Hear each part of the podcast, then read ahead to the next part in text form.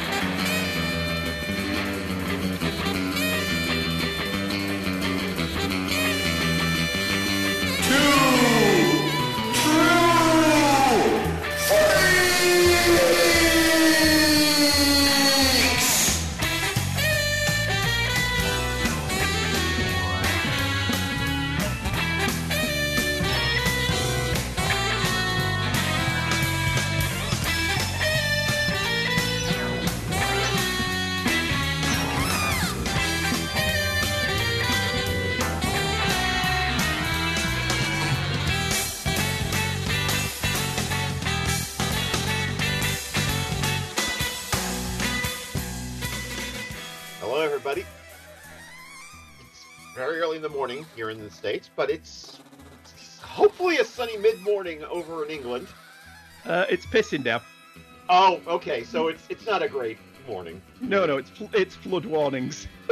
Oh, it's that bad. Okay. Yes, yes, it's that bad. We're now on Hurricane Dennis. Okay.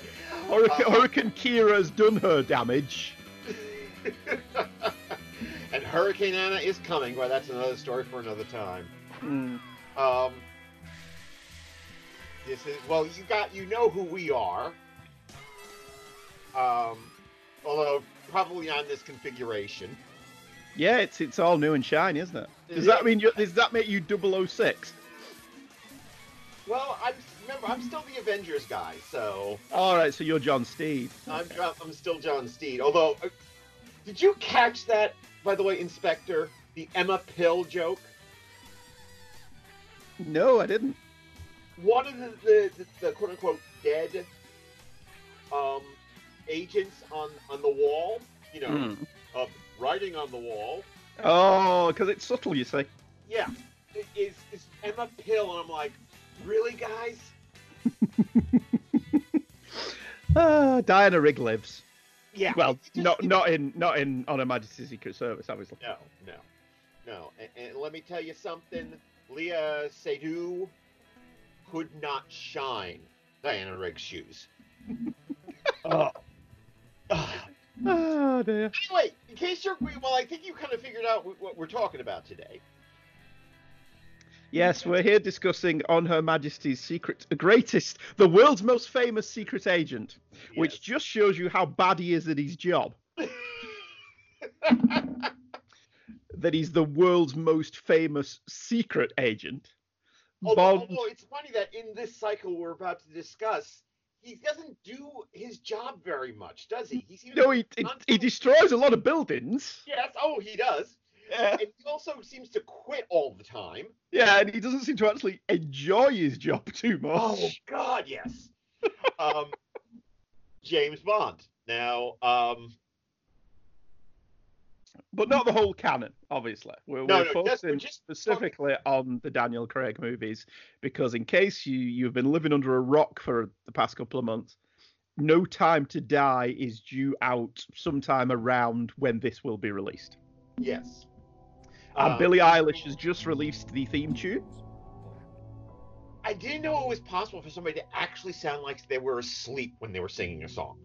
I see. I, I quite like Billie Eilish, so I thought it was Oh, I okay. Billie Eilish. I, Mhm. But it's and I'm sitting there going like, when they first announced this, I'm like, well, that's definitely not who I think of when I think of a Bond theme. hmm Yeah, I, I was quite intrigued by it when they announced that Billie Eilish was doing it.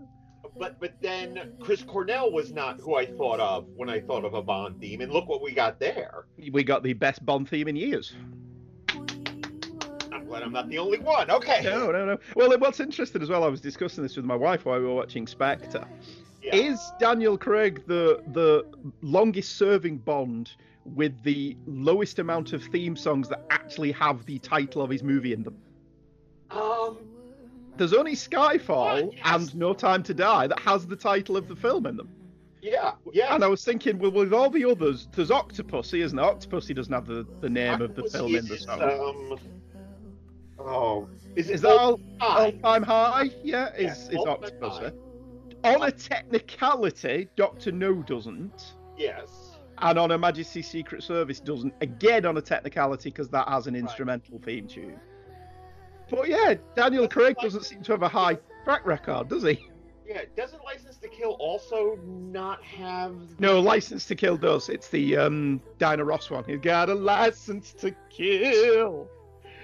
Oh yes, and that that film is where I think my my thesis starts, which is that Michael G. Wilson and Barbara Broccoli has taken this this uh, series that is that started out as a trendsetter and have been following trends ever since.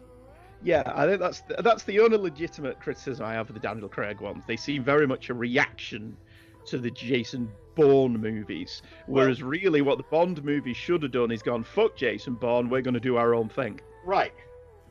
It's like hold my beer. Yeah.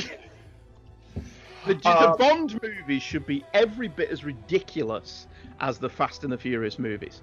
Because if there's any film franchise that has shown you the audience will go along for the ride, it's that series of films. I it, I, I agree with you 100. percent My my mother loves those films for some reason. Yeah. Oh, they're all batshit crazy. I mean, do you remember when they started and they were just movies about cars? exactly. And and the last film they might as well have just called called it "How to Make Tom Orgasm" in the theater. Yeah. and like, I haven't seen Hobbs and Shaw yet, but Hobbs and Shaw looks fucking ridiculous. Um, and I'm not giving anything away because, of course, Hobbs and Shaw follows the the present rule that every action film has to have three separate climaxes. Yep. At one, And, and be and be far too long. yes, yes. At one point, they try to defeat Idris Elba because, of course, who who could you get to to fight The Rock and uh, the And State? Yeah. yeah, then Idris Elba. They try to get rid of Idris Elba by dropping an entire building on him. And it doesn't work, I presume, because he's Idris no. Elba. Yes, Idris Elba. Yeah, that was the big problem with Star Trek Beyond, wasn't it? You have Idris Elba and then cover him in latex. Yeah. No, you have That's Idris like Elba and you leave Idris Elba alone. Yes. Well, that is my problem with the last film in this sequence, which is you hired the greatest character actor Christoph Waltz. probably alive today, Yeah. a man who has created one of the most chilling villains of the last 20 years in uh, Hans Landa. Mhm. And instead of going, I'm going to step away and let you do what you want to do to make your Blofeld Blofeld, they give him a, wah, dad liked you best Yes. narrative. Oh, God. But anyway, we're getting ahead of ourselves. So, We are. We, we need to start at the beginning.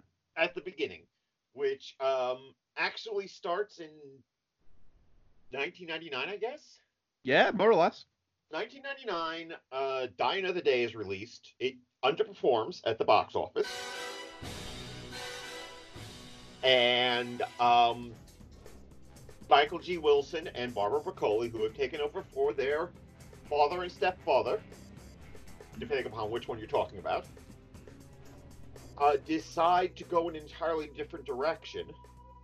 Well, you say an entirely different direction. Prior to Casino Royale being announced as being essentially a hard reboot, as opposed to the soft reboot of the Timothy Dalton era, is that there was talk of Brosnan doing it, but he wanted to bring in Quentin Tarantino to direct it. And Tarantino wanted to do it entirely in black and white. Yes, and actually adapt the novel. He wanted to Yeah. do a straight up adaptation of the Casino Royale novel. And somewhere along the line, the Broccolis either didn't want to give up that amount of control, because obviously Tarantino would make a Quentin Tarantino film, Right. perhaps not a James Bond film, Mhm. and or Brosnan asked for too much money. It depends which story you'd like to listen to. Yeah. Well, the story I had always heard was that Brosnan wasn't even told he was fired. No, that that is the one element of the two stories that seems to be true. And Brosnan's argument is, well, I wasn't actually fired. I was no longer under contract. Right. But that flatly contradicts an interview he gave on the Michael Parkinson show that I watched around the time of Die Another Day. And Die Another Day came out, and Parky flatly asked him, Do you want to do another one? And Brosnan was like, Yeah, I am more than open to doing another one. I don't want to quit just yet. So the showing of Brosnan the Door did come as quite a surprise. right. He was he was totally on board for doing another one. He seemed gung ho to do another one. Having seen what they get paid, I'm not surprised. Uh, well, that, that, that that's, that's much more refreshing than what we've got the last two films, where Daniel Craig was like, "I don't want to do this anymore." See, I I think that's Daniel Craig's persona. His persona is very grumpy. I, I think his persona is, "I want to go home and fuck Rachel Rachel Weisz again." Why would you not? Uh, exactly. Admirable. Um, An admirable uh, way to spend your evening. yes, exactly, exactly. but um, But anyway, Daniel Craig was announced for Casino Royale. right. Everybody went, "What?" A blonde bomb? Yeah, oh god, you remember not my Bond and Yeah. oh god, all of that stuff that came along. Now, I had faith in Daniel Craig because he was in uh, a TV show, BBC TV show called Our Friends in the North Right. with Christopher Eccleston. So before Eccleston was Doctor Who and before Craig was Bond, they were both in this show together. But the thing that cinched it was he's really good in that, but he was also in a little scene movie with Rhys Ifans, and I damned if I can remember the name of it. Okay. But he is a writer Mhm. and he is incredibly geeky in his role as a writer. And Rhys Ifans is essentially Kathy Bates, who develops this massive crush on him. Okay. And you're watching that film and going, they want this guy to be James Bond? but then you see Layer Cake yes. and you actually go, oh, okay, the guy's an actor. Yeah, I get that now. I can see him being Bond. And so I actually had faith in him because he's got a craggy look to him. He's not a pretty boy like Brosnan is. Right. there's he's got those eyes, which Mhm. by all accounts from the women in my house are to die for in Right. the blue eye porn stakes. There's only him and Bradley Cooper that apparently could have a blue eye off. Right. Apparently Chris Pine is a late entrer into the into the game, but you know. And so I was like, all right, well let's give the guy a go. And Casino Royale opens in media res, in black and white, perhaps a nod to the, the Tarantino thing, yeah. And it's one of the best teasers the Bond series has so seen in years. Yeah, I will go so far as to say that the first 20 minutes or so of Casino Royale is the best opening 20 minutes of any Bond film. Yeah. And it, it, has that black and white opening and it the, the his wonderful line delivery. Yeah. Of you know you need two kills to be a double O, right? Right. The second one's much easier and he's yes, considerably. And straight into Paul, uh, Chris Cornell's absolutely wonderful theme. Oh, one of the best opening credit montages of a Bond film in years, eschewing all them tired old dancing naked women. I Yeah. mean, I love dancing naked women, but let's be honest, getting a little bit old. yeah. Eschewing all that, it goes from harsh black and white to this wonderfully colour opening sequence, that great theme song Yes. that nothing has said Bond is back more than you know my name. That is a mission statement. Yeah. That's The not closest is the Brosnan poster for GoldenEye. You know the name, Yeah. you know the number. hmm Uh, and then you get that amazing opening action sequence, Mm. which tells you everything you need to know about this Bond. Yeah. That you've Well, got the wonderful parkour guy, Yeah. and he's just running through walls. Well, that's the other thing. That to me is Bond as Hey. blunt instrument. a, a signature of the Bond series, which is you go to the Bond films to see people do things you know they can do, but Hmm. you've never seen them do before. Yeah. And, And Casino Royale. Oh, sorry, go on. Oh, and there's there's that moment when they're both up on the crane, and there's the Mhm. overhead shot of the two of the two. I'm assuming stuntmen at that point on the Yes. crane. You're realizing somebody actually did this. Yeah. And it's one of the things I think all of the Craig Bonds do deserve the credit for is after the the the debacle that was Pierce Brosnan's surfing Oh, in uh, Die Another Day, they actually made the decision to do it as much practical special effects and stunting as possible. So all that parkour stuff at the beginning of Casino Royale is real. Yes, they're on wires because obviously we don't want anyone to die. It's only a movie. right. But the, the those two guys are actually up there fighting, hmm and it's scary as fuck. Yeah. And I love that Craig from the get go is no nonsense. Get your finger out of your bloody ear. He's also, to, to quote my friend Derek Ferguson, hi Derek, Hi, Derek. Craig is also the greatest effing runner Yes. in cinema history. Last night we were watching Spectre. Or Friday Yeah. night we were watching Spectre, and my, my my daughter actually said, "Who'd win in a run between him and Tom Cruise?" oh, he Because yeah, because they both do that pump in their arms Yeah. thing. But I actually think I've, I've got to give it to Craig because Yeah. I think if there's something in the way, Tom would jump over it or avoid it or whatever, and Daniel Craig would just run through it. right. Well, I think that there's there's that moment at the at, towards the beginning of of that uh, chase scene that we're talking about, uh, where the parkour guy takes off, Hmm. and Craig has this moment has this like has this momentary look on his face like, dumbass. yeah. Or, which is and, and we should we should mention um, Casino Royale was directed by Martin Campbell. Who did Goldeneye? who did GoldenEye, which was the other greatest opening Bond film. Yeah, at the time, yeah, the At the the opening credits to Goldeneye is is top notch. And, and probably one of the things that, that confuses the hell out of me is why he wasn't chosen to do, especially since the second film was supposed to be the second part Hmm. of a greater story, why they didn't ask him back. Because Casino Royale is among my, like, probably my top five favorite Bond films. I, I I think it's top three for me. Honestly, I, I think there's only Goldfinger and From Russia with Love. I just enjoy watching more, Right. just for putting on for sheer pleasure. There's only those two I enjoy watching more. If I'm going to pick a Bond film to just watch for the hell of it, it's normally one of those three. and I think the reason it, it works so well is it does not disrespect the past, but it makes it very clear in every frame. Hmm. This is a different Bond. Yeah, it's not, and it's not just a different Bond. It's it's completely divorced from what you've seen before. If we accept that Connery and Moore could have been the same guy, Mm-hmm. and they could have been because with Roger Moore they essentially took the stance that only he has changed. Right. Everybody else around him is exactly the same as they were in the Connery era. He was Right. the same age as Connery, so feasibly, Doctor No through uh, View to a Kill can be the same guy. Right. There's a soft reboot with Timothy Dalton in that they recast everyone, but they still have references to the fact that he was once married in License to Kill. By the time they get to Pierce Brosnan, you, you're on shaky ground Mm. as to whether this can possibly be the same man that we followed all these years, unless you start doing the Marvel compression of timeline thing. Right.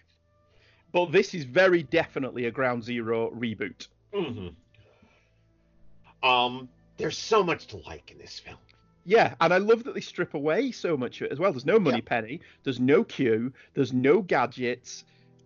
I I honestly am leaning towards Craig is the best actor to ever play the role in this movie, and he's the one who feels feels the most like the books. Dalton looks the most like he's described in the books, despite the facial scar, Right.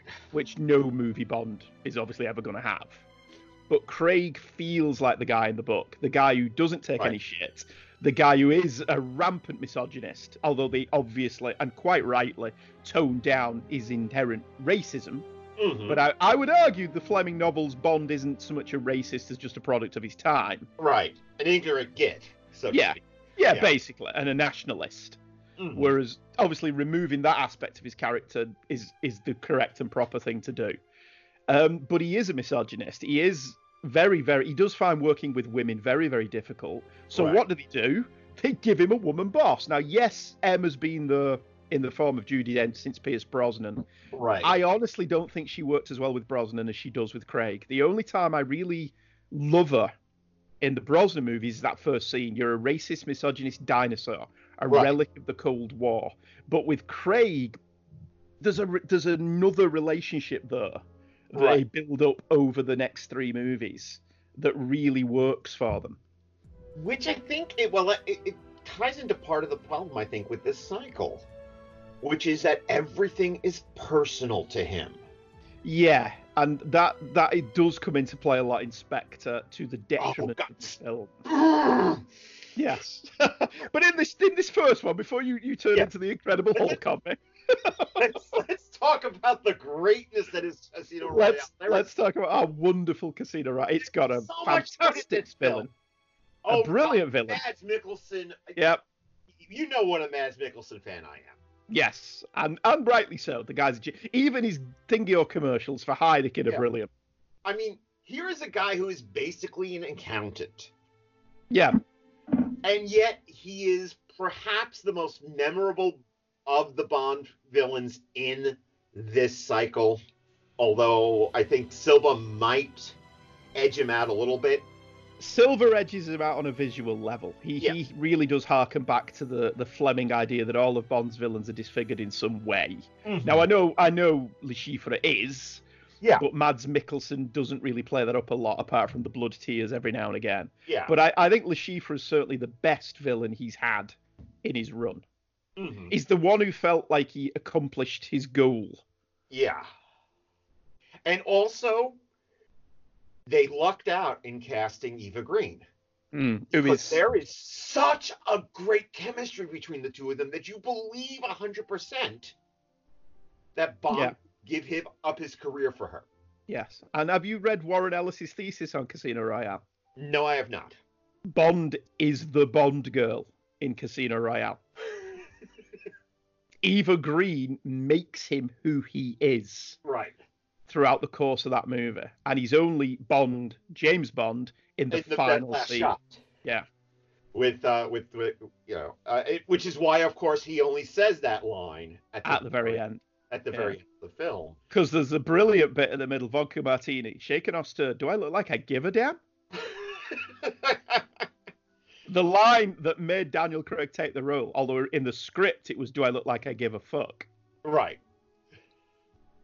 Although I gotta, I gotta say, um, here is where we get to my thesis, which is that Wilson and Broccoli do not know what they're doing. Um, this film is obviously influenced by other films, and it's more, it's like a, well, we've got to tell how Bond got everything. Yeah, and that that is something I don't normally like because I'll be honest, I'm going to a James Bond film to see the guy be effortlessly cool.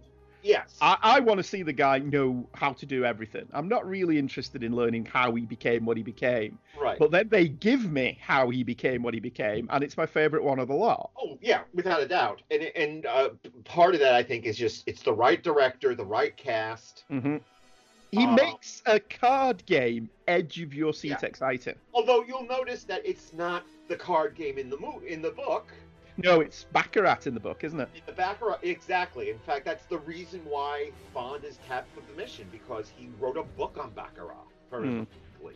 Yes, he is. He's well again. Casino Royale, the novel, he's been put out to pasture. Mhm. It's only retroactively become the first James Bond adventure because it was so successful. Fleming went on to write more.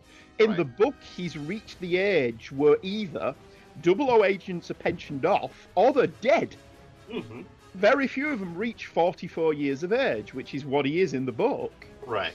And they've de-aged him slightly to make this his first adventure. Now, that's probably why it would have worked for Brosnan. Right. I don't know, but but th- this is this is just a magnificent piece of film. Yeah, This- everything about it is awesome. The casting, the music, whole first hour is just Yep. so well paced. hmm the fight in the in the um the stairwell Yeah. with him and Eva Green and then blokes who are attacking him is the most brutal Bond battle since Russia with Love. Mm-hmm. and it's the one where you genuinely believe the guy's in danger. And it's, well, I think Daniel Craig has borrowed not so much a lot from the other Bonds, but an awful lot from Harrison Ford. Yeah. In that it doesn't matter what good shape he's in, and he's in fantastic shape. Right. You believe he's getting the shit pummeled out of him. Mm-hmm. I never really thought Roger Moore was getting the shit pummeled Oh, out no, of him, no, of even by Grace Jones. No, no. But it, it, it's a great fit. And the thing is, after watching it again, this is like maybe the seventh time I've seen it. I, I've watched Casino Royale. I may have even watched it more than that. Yeah. I- I- Every yeah. time. It's it's um it's a Jaws. Yeah. Every time it's on TV, no matter where it is in the film, I will leave it on. I will say that at the end of it, I was jazzed. I was like, I want to see more. And then we get Quantum of Solace. which they shouldn't they shouldn't have done. They should not have rushed Quantum of Solace into Yeah. theaters with an unfinished script because of the writers' strike. Mhm. And it's Quantum of Solace. Quantum of Solace isn't even a James Bond adventure. Why is Bond even involved in a water scandal? Well, I don't know. I, I I've stated in the past. I think the the idea of um forcing a drought to run up prices of your own product is pretty is a pretty horrifying thing. Hmm. And I, but this is the thing: is that Quantum of Solace is it's all about it's a personal mission for him. Yeah. Yes, I got air quotes up here. Yeah, it, it's one of the few Bond films that follows on directly from the end of the previous Bond Yeah. film. First And that- yeah, that opening car chase could have been spectacular and has moments, but you can't actually figure out what the hell's going on. Well, because Marc, I don't know if it, it was it was Wilson Broccoli and Marc Forster's ear, or if it was Forster himself. They decided we're people like that Bourne Identity stuff. Let's do let's do that jo- Paul Greengrass crap. Because there's no sense of geography in this film. No, the the fight in the the bell tower after the the car chase Yeah. is equally hard to watch. Yes. I mean, compare the first hour, and this is like the sh- I think this is the shortest Bond Yeah, it's the shortest one in a while.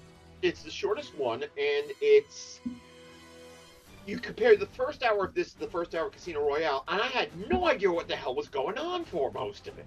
No, the first half hour of Quantum of Solace is a is a mess. It it it confuses action with Yeah. spectacle, and it confuses that also with drama. But what you've got is a first half hour that actually feels like it's the last half hour of Casino Royale. Yeah, And if you watch it as the last half hour of Casino Royale, it kind of almost sort of works a little bit. yeah, but the but the way that uh, Forster shoots all the action sequences just kills it for me. Yeah, it's just a mess. You can't It's- you can't understand what's going on. You don't understand why people are doing what they're doing. You like you said, there's no real sense of geography in it. Compare that to the end of Casino Royale with the Right. destruction of the building and being underneath the water. You know exactly where everyone is and what's happening at all times, even though it's every bit as frenetic as Mhm. what goes on at the beginning of Quantum of Solace. And so much in that plot is not explained. Yeah, Um, and I'm sorry. I'm sure that. Uh, let me get the name of the actor here. I'm sure he's a lovely human being in real life. But his Dominic Green, uh, Mathieu um, Amalric, yeah, I think he's a French actor, but I without looking him up, I wouldn't even remember that he- he was the bad guy. he's terrible. Yeah. The one thing I can say about this re- bit reviewing is that I have a little more respect for Olga Kurylenko in in this film because I hated her when I saw it in the theaters. Mm. Um, and she still pales in comparison to the very short time we get Gemma Arterton. Yes, as, as Strawberry Fields. Yeah, they should have swapped roles. Gemma Yeah. Arterton should have been should have been the main character in this because Gemma Arterton is stunning in everything she does. Well, yes, she is, and and she's fun. Yeah, and she's a great actress. She's But like her death- person who didn't get who didn't get the, the memo that in this film you're supposed to be poor faced. Yeah, she yes, she thought I'm being a Bond girl. I'm going to enjoy it. And then obviously they kill her off in that nod to Goldfinger, which is a Oh. massive mistake. That's the But it- other problem, which, which is that they're trying to say this is not your old Bond, and yet they keep doing these little nods. There's also the the dropping the guy off the, the roof by the by his tie. Yeah, which was um, Roger Moore did that, didn't he? Yes, in uh, Spy Who Loved Me. Yeah. Oh. And it's it's it's hard to actually find lots of things to like about Quantum. Craig's still in command. I still like Daniel Craig in it. There are bits of it that I enjoy. The theme's adequate. Not one of the best, but it's not it's not as awful as everyone says it is. But it just feels rushed. It feels like it was rushed out to make its release date with the writer's strike when it really could have done another draft. Have you ever noticed that whenever the Broccoli organization condenses their usual three-year timeline, Hmm. we get a crap film? I'd, I'd not noticed that, but no. I mean, look at look at I mean, um, Man with the Golden Gun yeah. came out I think a year after Live and Let Die, Hmm. and that one wasn't that great. I think it has some charms, but it, it, it wasn't that great. And even back then, you could see that they're trying to follow other um, trends because you've got here's some kung fu girls and here's a redneck. Hmm. In fact, we're bringing this character back because he was so popular for some reason in the first one. Let's not say this. Was he though? No, I don't think so. um, Was J.W. Pepper really that popular? it's it, it is a total mess. Quantum Solace is totally confusing. Um, they never explain what that. I, I mean, I know what it is because I did the research. Hmm. They never explain what that hotel in the middle of the Bolivian desert is No, and why Um, it blows up. and even even the whole quantum organization, they don't really bother telling you what that is either. Even though all of us who watch it are long-term viewers are like, it's Spectre, right? Yeah, guys. Yeah, we we can't get the rights yet because of McClory, Hmm. but trust us, it's Spectre. And sure enough, it is. yeah, ultimately it does turn out to be Spectre. And maybe if they'd known what they were doing all along and been able to plan it out, if we'd have had one scene with the shadowy cabal Yeah. and the, the octopus wedding ring, yeah. maybe in retrospect Quantum of Solace would be better looked upon. But as it is, it's the sore thumb in the, the, the Craig canon. It, it- It does get referred to again in Spectre. Yeah. but it's it's it's mysteriously left out of the opening credit montage. Yes, I noticed that. I'm like, it's almost like like Wilson and Broccoli going like, yeah. Uh, Yeah, do, we- do we do we have to mention that we did that one? you, know, and this is also the last time we see Jeffrey Wright, Yeah, who in Casino Royale had a pretty pretty good yeah, rapport Felix. with Craig, and you figure, okay, cool, we're finally going to be getting a, a, a Felix that isn't, doesn't change actors every film, except he doesn't get mentioned in Skyfall, and he is mentioned in passing. Hmm. when uh, I th- think that he's uh, Felix is referred to by Bond when he's talking for the first time to um, Vesperland Light. Yeah. He is he is going to be back in no time to die. Ah, yes. Um, but that, so Quantum of Solace was was not a good was not a good film. No, I, I still find it watchable though. I don't find any James Bond film unwatchable. All of them I can enjoy on a Sunday afternoon when it's pissing down. I think there, there, there were two things they could have done to improve it. One was they could have just removed the the character of uh, Camille entirely, Yeah, uh, or they could have given her more backstory so we understood what the the hell was going on. yeah. But there's a lot about this movie that, that doesn't make sense. Bond's Yeah. entire thing doesn't make sense. Like you say, the hotel in the middle of the desert doesn't make a lot of sense. Yeah. Well, I It mean, you know why, why that, that thing is there, right? I have no idea why that thing's Okay, there. I will tell because I did the research because I wasn't sure because it, it's based on an actual building. Oh, right. um, which apparently that particular area in the desert, there, there's something like specifically um, interesting to geologists. Mm. But since this is in the middle of nowhere, they built this kind of camp place that's that runs on hydrogen power. So that is has its that building has its thing in real life, Right. Okay. but it's just like nobody bothers to mention what it's there for. Yeah. In the in concept, in the terms of the film, that's not explained anywhere. Yeah, And you, I mean, to be fair to it, if we're, if we're going to focus on the positive, it does move at a fair clip because it is so short and because it's very action orientated. If you're willing to just let it wash over you a little bit, maybe you've got a hangover on a Sunday morning, I don't know. If you're willing to let it wash over you a little bit and not try and follow exactly what Bond's plan is, Mhm. then it works. It's an entertaining enough movie. I saw it in the cinema because I've seen all the Bond movies in the cinema, and I, at the time, I don't go to the cinema to be disappointed. If I'm spending that much money, I want to enjoy what I'm seeing. And in, in every instance, right, even Die Another Day, yeah. I maintain the first hour of Die Another Day is great. It only falls apart later on. May I, I just want to make one statement about Die Another Day. Um, Rosamund Pike should have tore Halle Berry a new one. Yes, because. Rosamund Pike is much better than Halle Yes. Berry is in every conceivable level.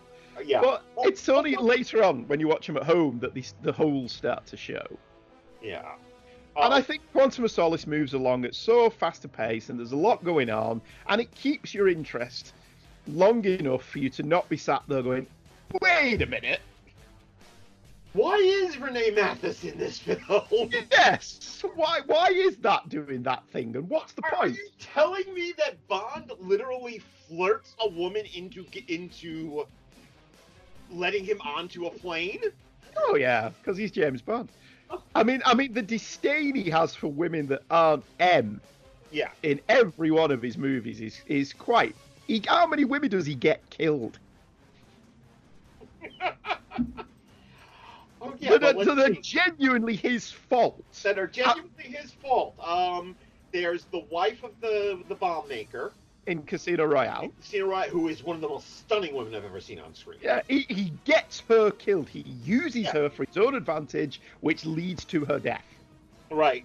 We get Strawberry Fields, who um, Arguably, he gets killed, yes, but not entirely his his fault because she is an agent herself. Right. So, okay. but she's but, he, but M makes sure to point out that she was a desk person.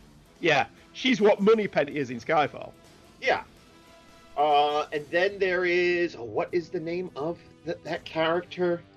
The um, the woman Silva's Mall. Yeah, Silva's Mall, what a waste of good whiskey. So What a he, he actually he, he doesn't even show the slightest bit of remorse about her. Yeah. And um, I'm trying to think nope, in Spectre. he He gets does killed in Spectre though. he does not get a woman killed in Spectre because Although he does wait for the most beautiful women on this planet. yes, Sophia, what's her name? Um, Monica Bellucci. Monica, yes, sorry, Monica Bellucci. Yeah, he does not get her killed. So well done, Daniel. Now, if Monica Bellucci had the Léa Seydoux, I, I said exactly the same thing, mate, when we watched it on Friday. They should have swapped those two roles around. because my, one of my well, let, us we'll get to We'll, we'll uh, get to we'll get to that in a minute. yeah. Spectre in a moment. But yes, then after four years, we get because there was some legal problems with MGM, which delayed this one.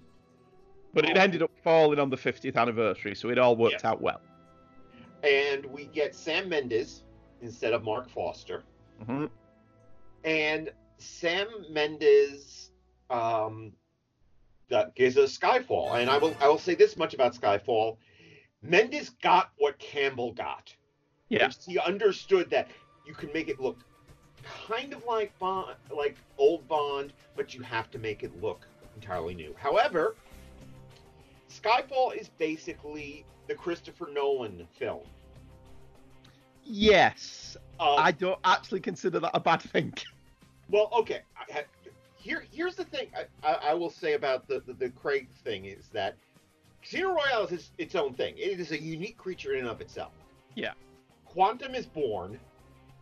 Skyfall is Nolan, and Spectre is is Mission Impossible. Yes, but given that Mission Impossible essentially was inspired by Bond, Yeah. Spectre ends up feeling like the most Bond movie in the Craig canon. and it's the most aggravating. we'll get to that in a minute. okay. Um, the good things about Scott, first off, it features what is, to my mind, the defining moment of Craig's Bond career. Hmm. In that, in the opening sequence, the, cha- the, the, the, the fight on the train, when he comes into the damaged car and just adjusts his tie. Yeah, and just fits his, does his cufflinks. And that, to me, is is Craig's Bond in a nutshell. hmm He's he's all about how good he looks. Mhm. I do. I love the pre-credit sequence to this one. Oh, I love. I love Moneypenny. Can we talk in praise of Naomie Harris here? Yes, because Naomie Harris is. If they want, there's always talk about the female James Bond, Yes. and the Broccoli said there shouldn't be a female James Bond. If you do a female James Bond, it shouldn't be a female James Bond. It should just be an agent who is a woman. You've got Naomie Harris right Oh. there. Oh my god! And the thing is, we know she can handle badass action because we saw her in the 28 Days Later, Yep. And she she has once again, much like uh, Eva Harris. I mean, Eva Green. Naomie Harris has a very easy chemistry with Craig. Yep. And I love the ambiguity of did they sleep together or not Yeah. But in Um, Skyfall. And and she's she's a very commanding screen presence as Mhm. well. and gorgeous. Yeah, and you've got her right there. People, she's right there. That's you want to do a spin-off Bond agent female movie? Moneypenny. if you want to win me back after after this Craig experiment is done this Hmm. year, let give give the, the, the double O designation to, to Eve. Yeah. I'd be it. give her make her 009 or whatever. whatever. Yeah, But uh, yeah, but the opening sequence is really cool. right. Um, Silva is is a pretty good villain, but I think a lot of that is more towards Javier Bardem, who is amazing. Yes, I, my, my problem with Silva as a villain is how the hell is he a member of the British Secret Service? uh, I think the, the other thing with uh, with Bardem is that he's basically the Joker. Yes, there is an awful lot of his convoluted plan only works if certain things fall into place at exactly the right moment. and uh, we get, of course, the continuing of the um, the Avengers Bond symbiosis with the introduction of Ralph Fiennes, who um, played John Steed in the abortive Yeah, the Avengers film. the Avengers film, which was literally a two-hour film cut down to 89 minutes, and looks Mm. it. But um, and we get Q finally, and they Yeah. go once again. They go for something different here, in that Q is younger than anybody. uh, but works spectacularly. It's Yeah. like they, they've actually sat down here and said, "All right, we're updating this for the today. It's 50 years later. We've stripped everything away from it.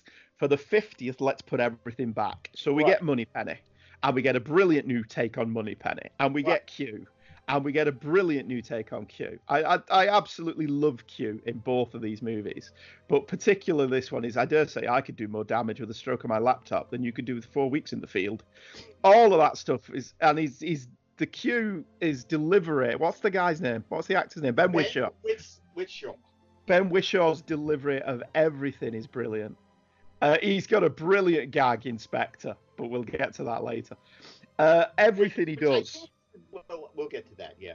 yeah. But it, it is a perfect sitting down and rethinking of the core concept behind the characters that works in the 21st century. And I don't even mind the Nolanization of it because for the first time ever, I think, the vast majority of the movie takes place in the UK. Yeah. But th- there are some weird choices, like the fact that M becomes the Bond girl. Yeah, M's the Bond girl. M's the Bond girl, then he gets killed. Yes. there you go. And I, I, I, re- I look. I love Albert Finney. I have a great respect for him.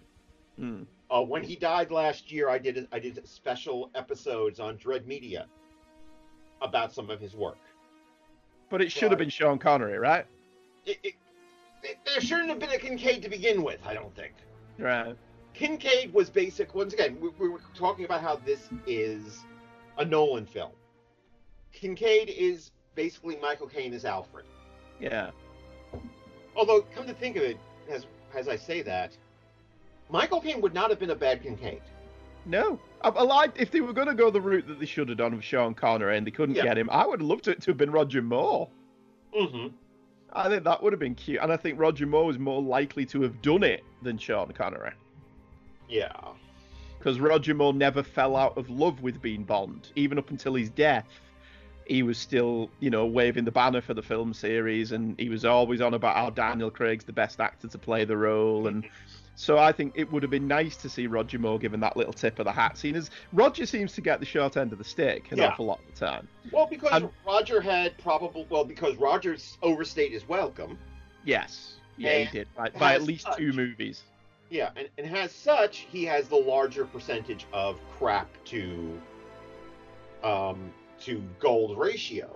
Yeah. Yeah, if uh, he'd stopped at Moonraker, I think he would be much Oh. wide. He would be much better regarded than he is. See, I, I I'm one of these people that will defend Octopussy. I think Octopus, even though there are embarrassing elements to it, is overall a really entertaining film. And one of the things I like about it is that his love interest is his age. Yes. Yeah, and is that the one where he's actually batting off the interests of the girl who's old enough to be his daughter? No, that's for your eyes only. That's for your eyes only. Of the songs. Yeah, Uh, yeah, that's. I think that's my favourite Roger Moore one because is he's playing. He's playing against type, isn't he, in that one? Yeah, and it, it makes me angry because you look at it and you realize this is was more when he was trying, Yeah. and you're like, we could have had this as our bond for the last ten years. Yeah. Yeah, it's it's like he's got something to prove in For Your Eyes Only. Yeah, but um, this this film also suffers from the let's do four, let's do three different climaxes. Yes, yeah, it does suffer from the climax problem. you know, because the the end the, the shootout in the in Parliament would have been perfectly fine Yeah. as an ending. You know, he he tries to kill Bond with a train. yeah, and, and let's not get into the uh, illogicality of all that underground stuff. There Yeah. is no way that could work in the London Underground at all. For one, that line isn't even that far underground Yeah, as it is in that movie. the The plan of having the crash through the empty thing has to happen at the exact moment that he needs it to happen, but he can't possibly know that that will happen then, because he was he was in bloody prison ten minutes ago. Th- Does it also bother you a little bit that this is basically this whole story is basically a reworking of the world is not enough? No, because this does it better. The World Is Not Enough is a very schizophrenic Bond film. It wants to be a James Bond film and a serious drama.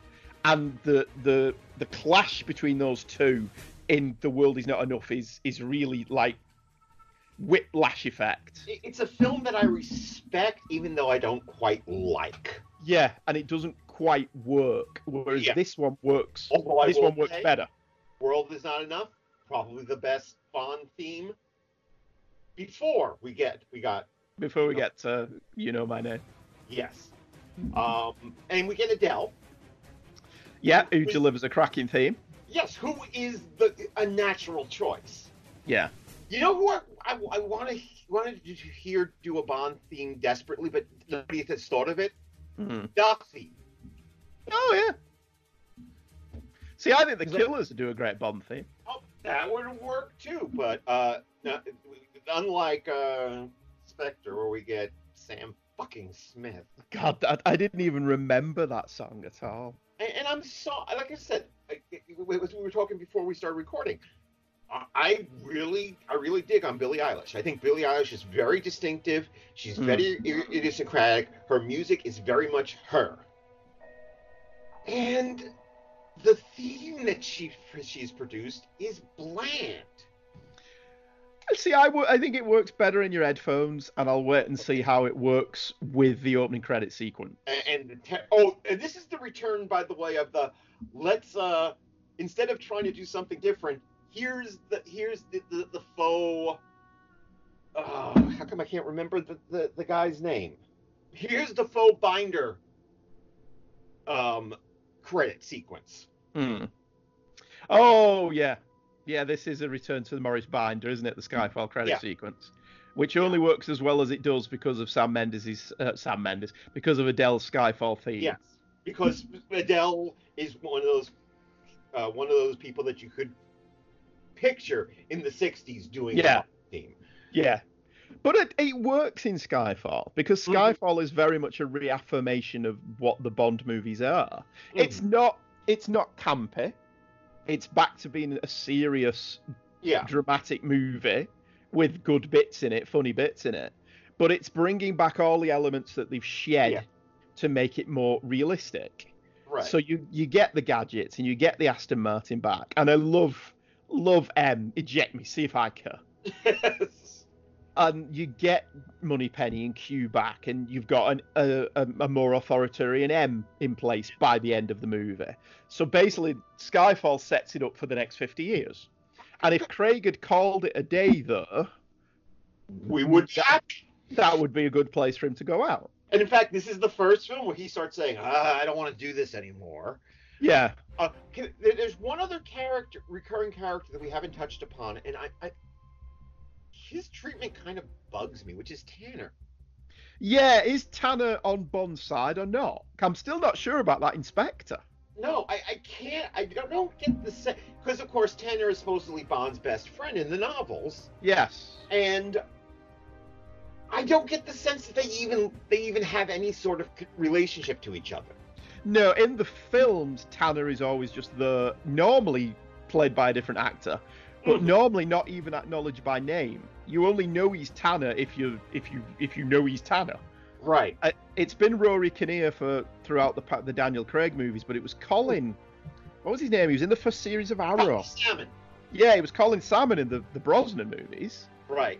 but at least Rory Kinnear's got more to do. But even here, I'm always like, is is he loyal to Bond or is he loyal to whoever's in charge? Because at the end of Spectre, I'm still not sure. Ben Whishaw's clearly loyal to Bond Mhm. for what for whatever reason. I don't know why he's loyal to Bond. It's- Money yeah. Penny, I buy. Yeah. I buy, and but also he's not asking Moneypenny to risk her job.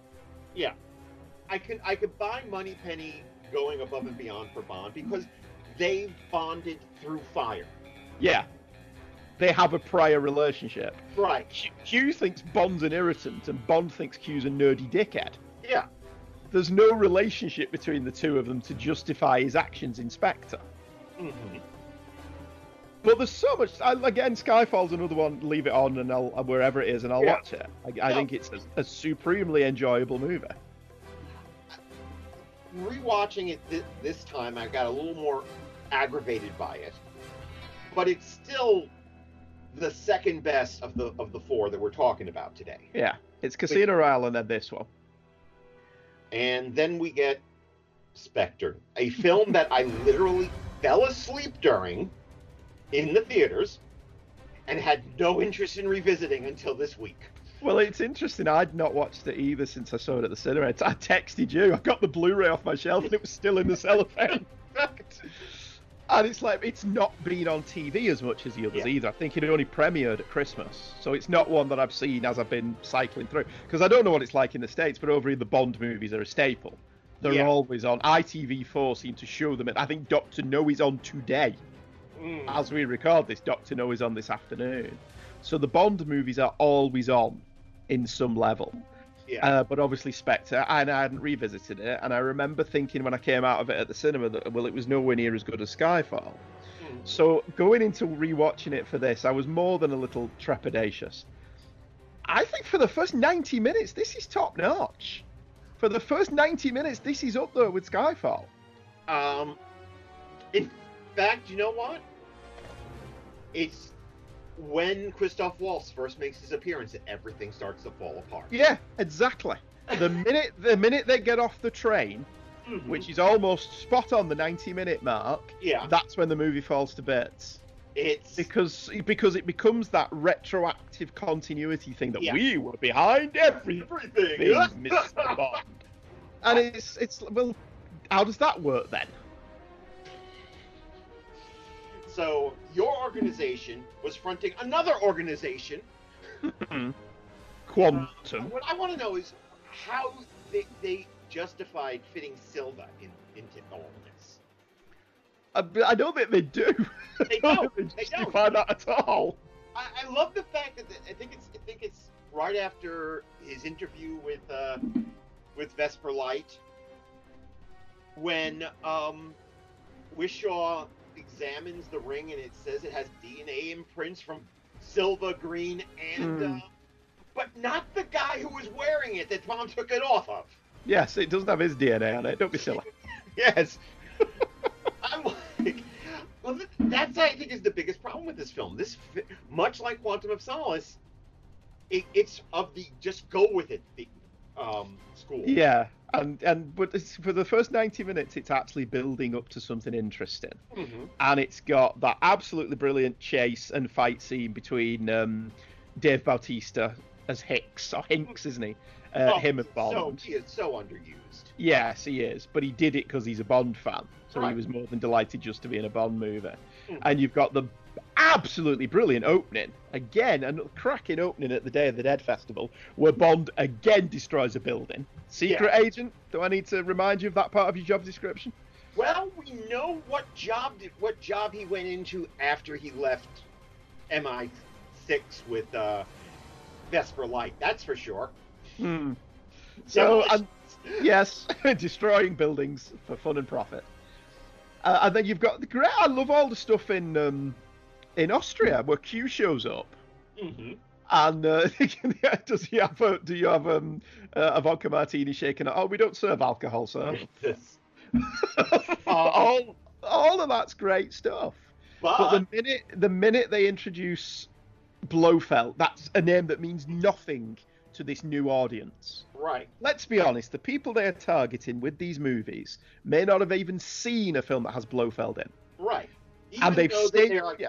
Here's here's the the beauty shots of the white cat. yeah. Here's All- he's wearing he's wearing the the Nehru jacket for no reason. Yeah, and it's it's one of those things that they, you really want to stay away from that stuff now because Yeah. of Austin Powers. Mm-hmm. So it's a name that means nothing to the audience that it's intended for. It's a small percentage of the fan base that's going to be even oh Blofeld, but it's like the Khan revelation in Star Trek Into Darkness. It doesn't actually make that much difference Right. to the film as it is. It works whether he's Blofeld or whether he's not. What is Blofeld's plot exactly? I've not got a clue. I neither do I. And other than, well, Dad liked you better, so I hate Yeah. Yeah, it's and it's and some of that does come from the books. So fair play to them for digging out that obscure piece of book trivia.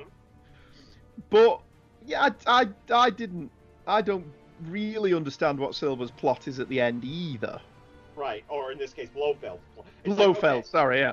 so you've got all the intelligence agencies to work together? Yeah, and there's there's a certain element of well, this is an, an affront to democracy. Yeah. So, so, like Skyfall, they're actually playing into real life developments that are Mhm. happening at the moment, which is fine. I don't have a problem with that. But it's once he's got them all doing that, what was what was his ultimate benefit? That he controlled all the computers? I, I don't know. Right.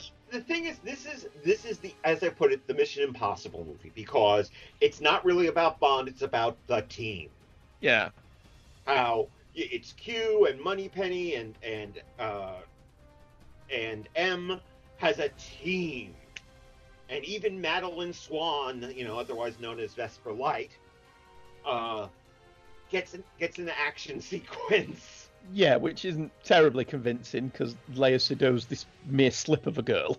Oh God! And then okay,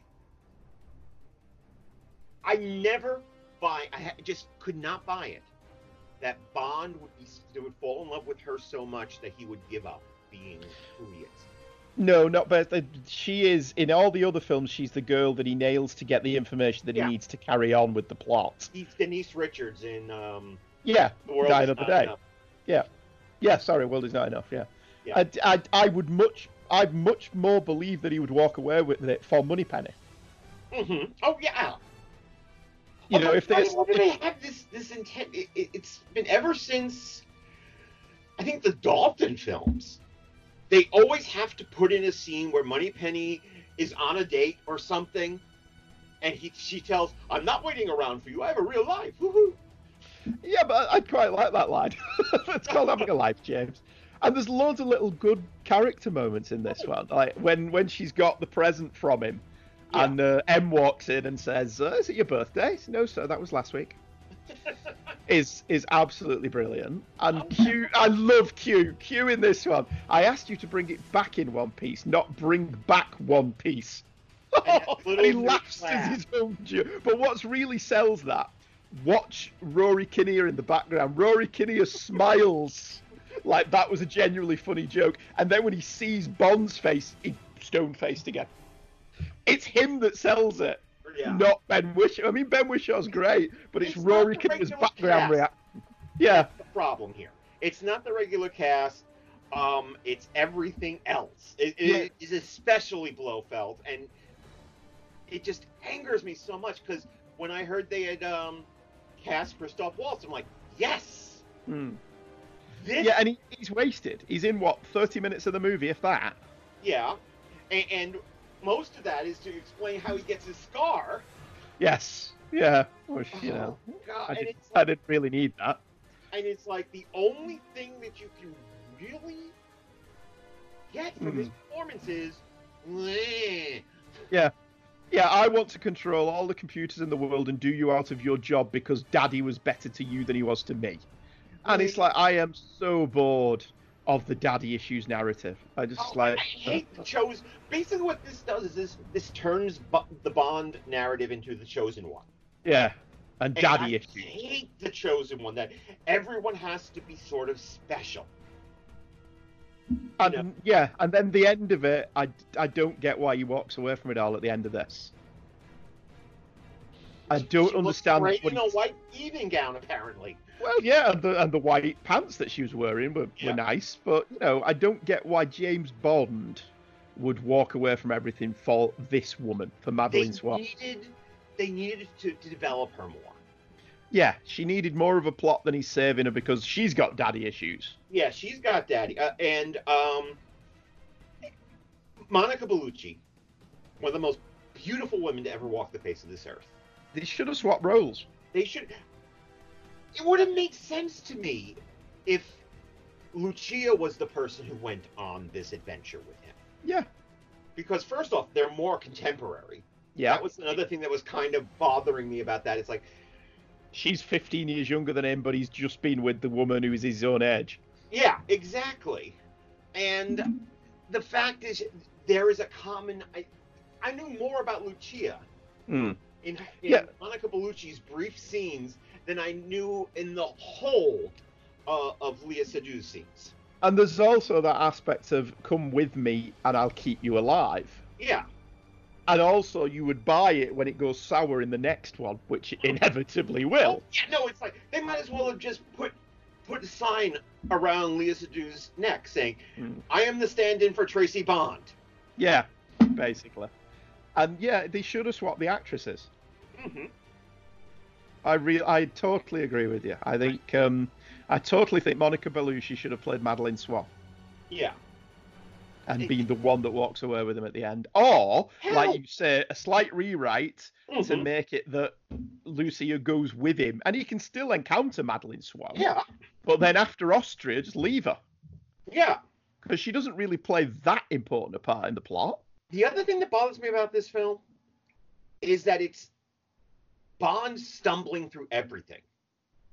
Well, that's kind of been Daniel Craig's thing. Yeah, it, it's it's like we never see him do anything. He's more acted upon than acted. I, I kind of think that goes back a little bit, though. Go and watch You Only Live Twice again. Bond is completely irrelevant to the conclusion of that movie. Mm-hmm. So that's a problem that they've always had.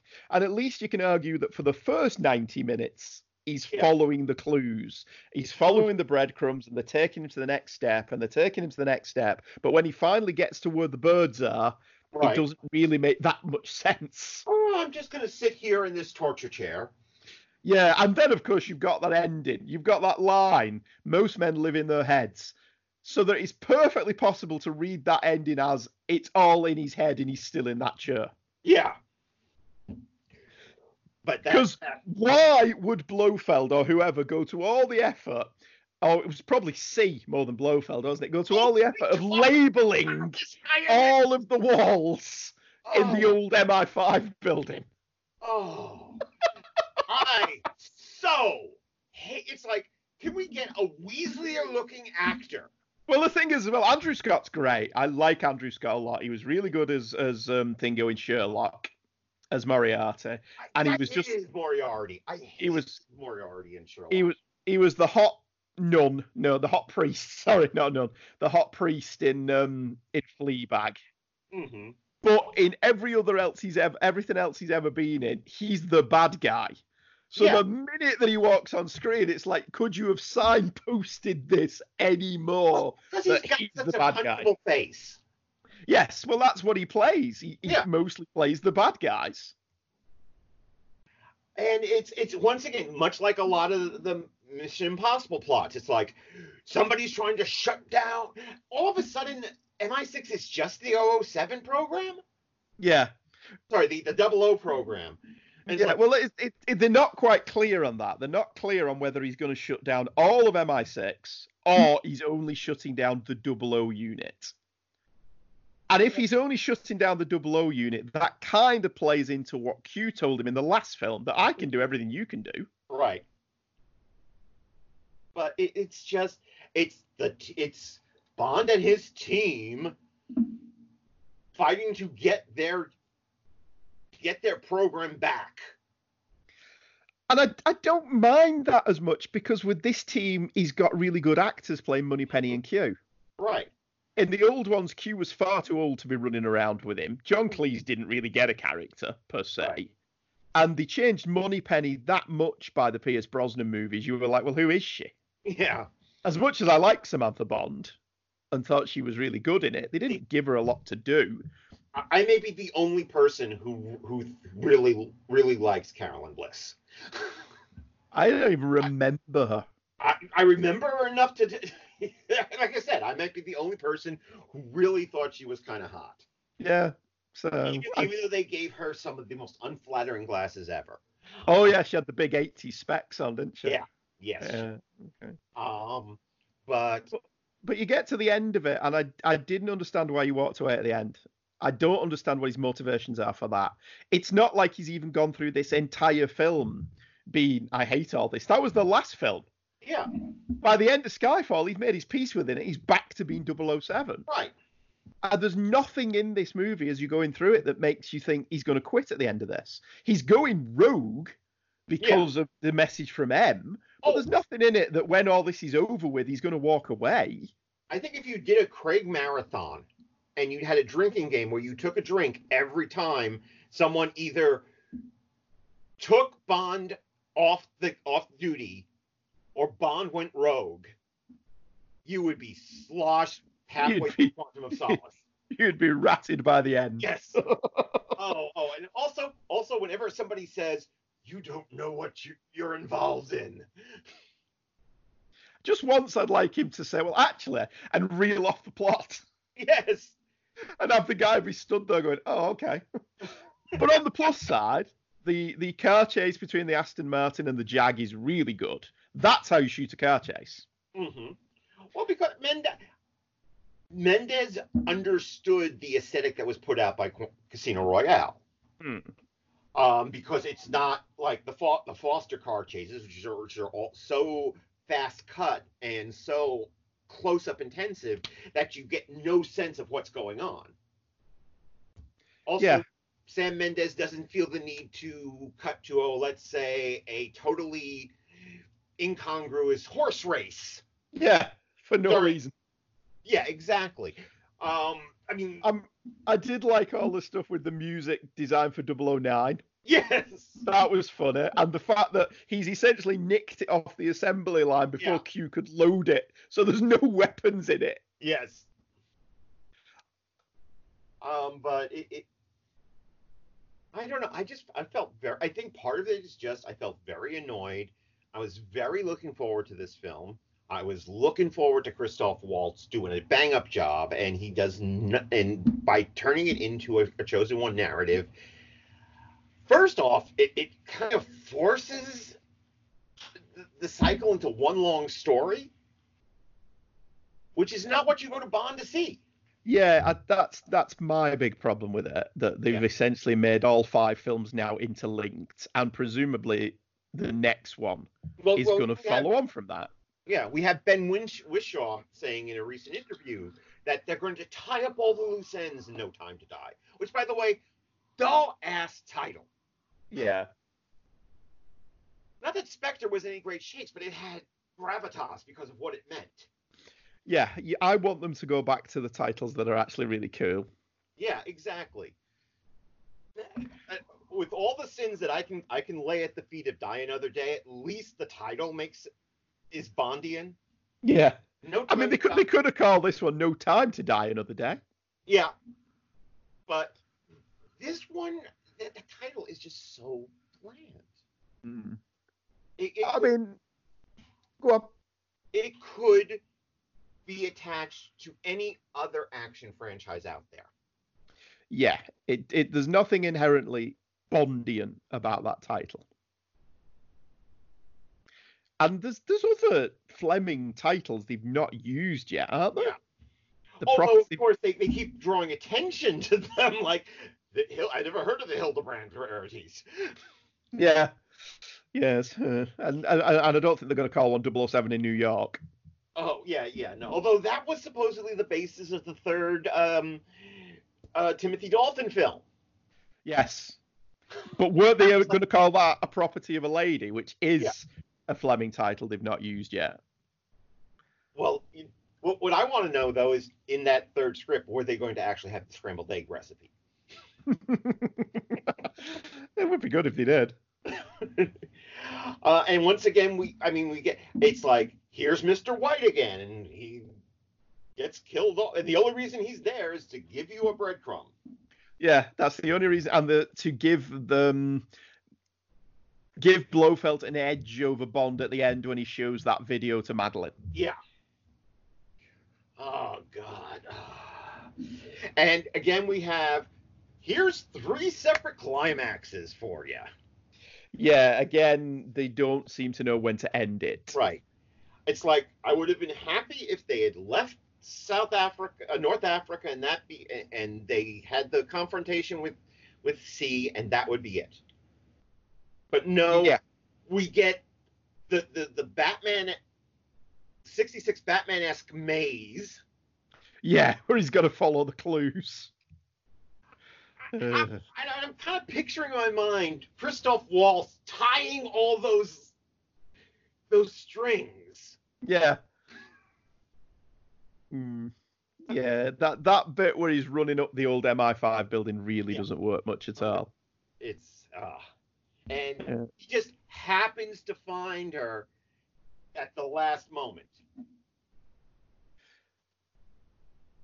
I don't know. And then of course we get the other the confrontation on the bridge, which uh,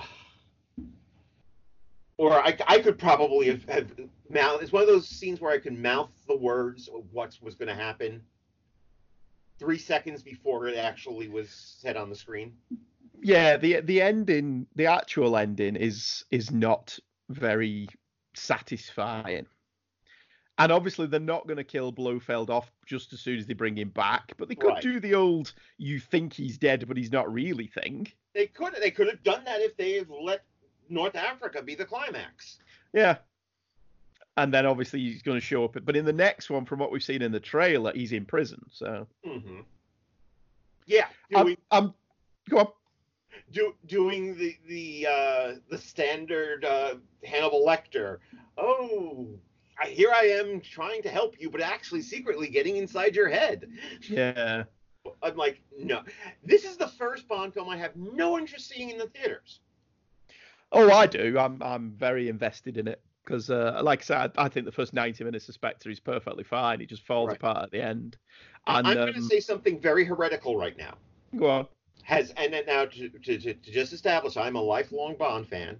I have literally grown up with Bond. Um, I think it's time for Wilson and Broccoli to hand it off to somebody else. Well, maybe they will after this one. There's certainly been enough behind the scenes shenanigans to keep them busy with MGM and Sony and Kevin McClory and all of that stuff. There's a very real possibility that they'll sell it off at the end of this. Oh, I hope so because it, But This- it could be worse, see, dear Tom. It, Disney could have it. And we'd have Bond and Young Bond and Moneypenny spin offs, and none of them would be any good. And I would not watch any of them because, as you know, I am boycotting Disney. Yeah, so uh, it Nothing could be personal, worse. Really, nothing personal at all. Well, it's. I- I also think it's Disney are in a very much a creative slump at the minute. Yeah. With the you know live action remakes of their animated classics and and you can't blame them. You know Tarzan tanked Yeah. and Tomorrowland tanked and John Carter tanked and the Lone Ranger tanked and Tron Legacy tanked and arguably none of them deserved to, but you can just see them swooping in the minute the broccoli say, right, well we're out now, we're going to retire. Yeah. Um, I mean, I can tell you the exact moment I think where things started going sour, Hmm. and that was back in was it '89 when um, Michael G. Wilson heard from the do- from a friend, the father of a friend of his daughters, who was a um, public relations man, that he should ditch those painted cu- painted posters because that's not what people respond to anymore. No, they should keep the painted posters because Yes. that's what makes them cool. Exactly, because that's what makes it Bond. Once again, it stood out from everything else. Yeah. Every all the posters now just shot to Daniel Craig in a tuxedo. It's like, what exactly does that mean? You know, Hmm. that there's Daniel Craig looking kind of bow-legged. Well, Leah, Sabi- uh, Leah Sabisky. Wrong Leah. Léa Seydoux is looking over his shoulder. Yeah, all draped over him, and they're just they're all just very very boring posters now. Yeah. It's it's it's just that I I have because part of it is one it, one of the problems also I have with Spectre is that Daniel Craig seems kind of checked out. Oh, see, I like Craig in this one. I think whatever problems he's got with doing it, and he's basically talked about how hard the training is. Yeah. I mean, how many limbs has he broke at this point? I know he's broke his ankle. I know he's tore his shoulder. So he's he's suffered for it. Yeah.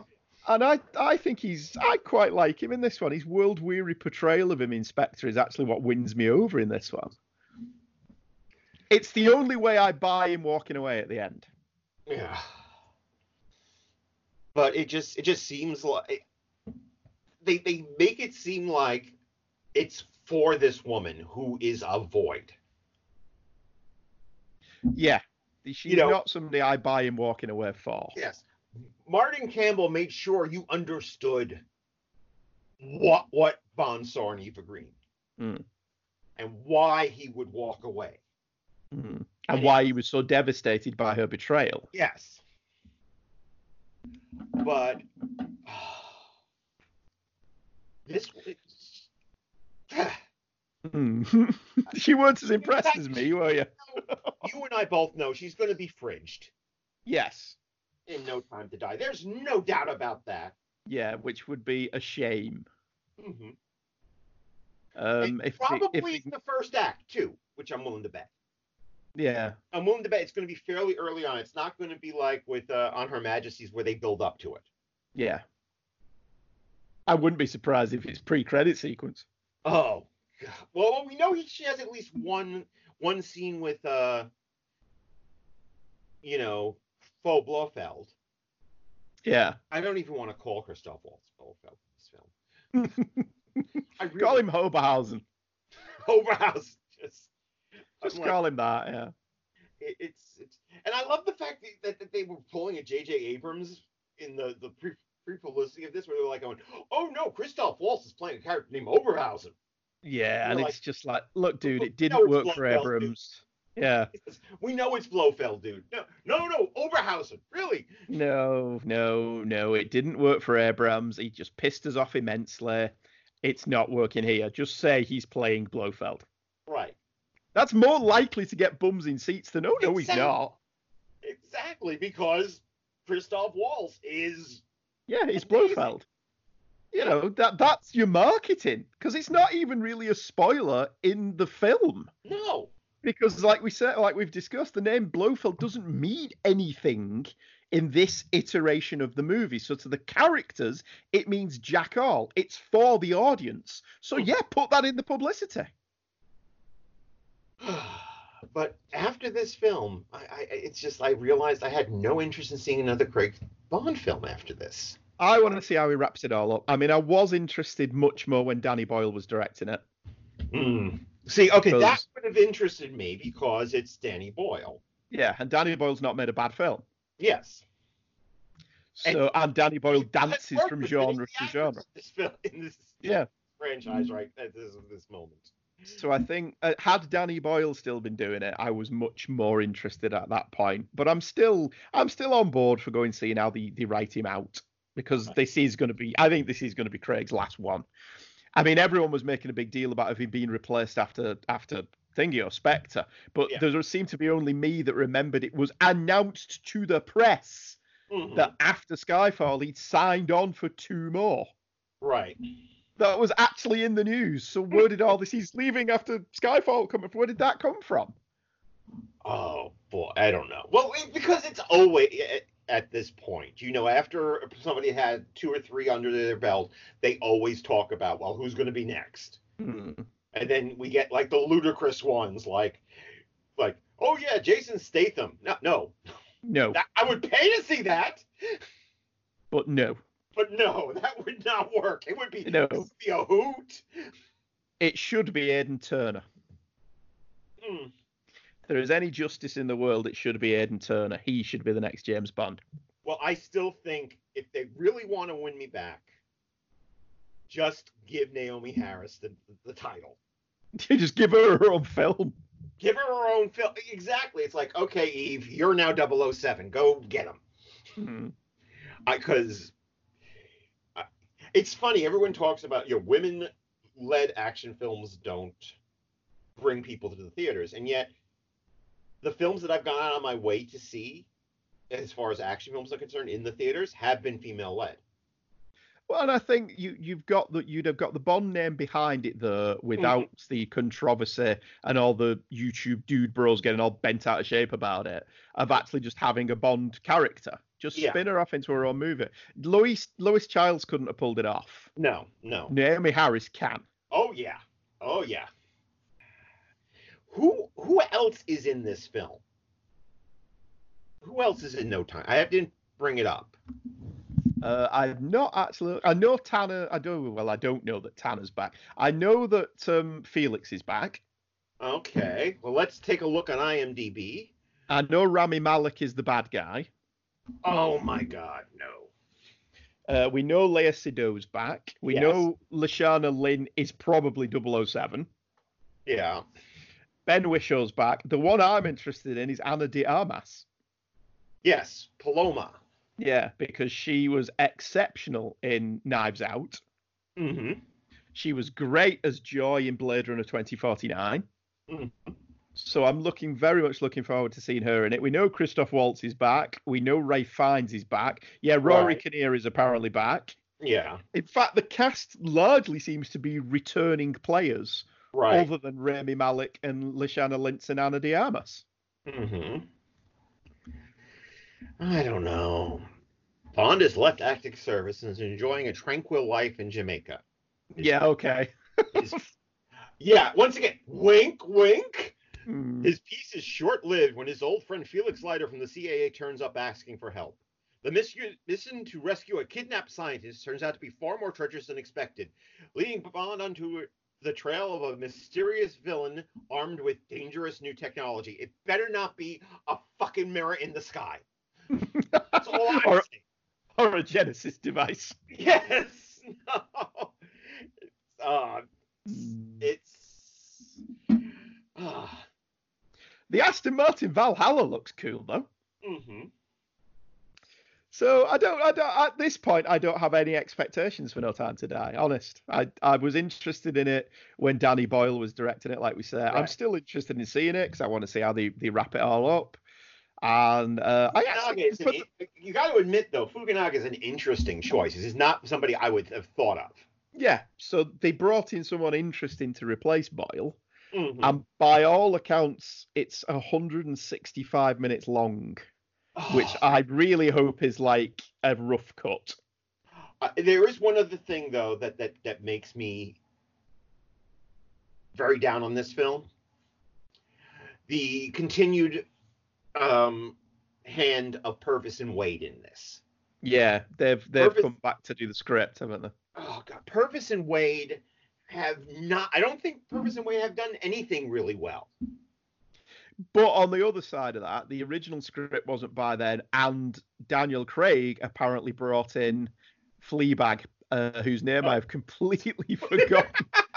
Phoebe Waller-Bridge See, brought in Phoebe Waller-Bridge to rewrite the script. See, I have this image now of, of of the bassist from the Red Hot Chili Peppers coming into the Yeah, room. no, it's, it's I would imagine a James Bond film written by Flea would be awesome.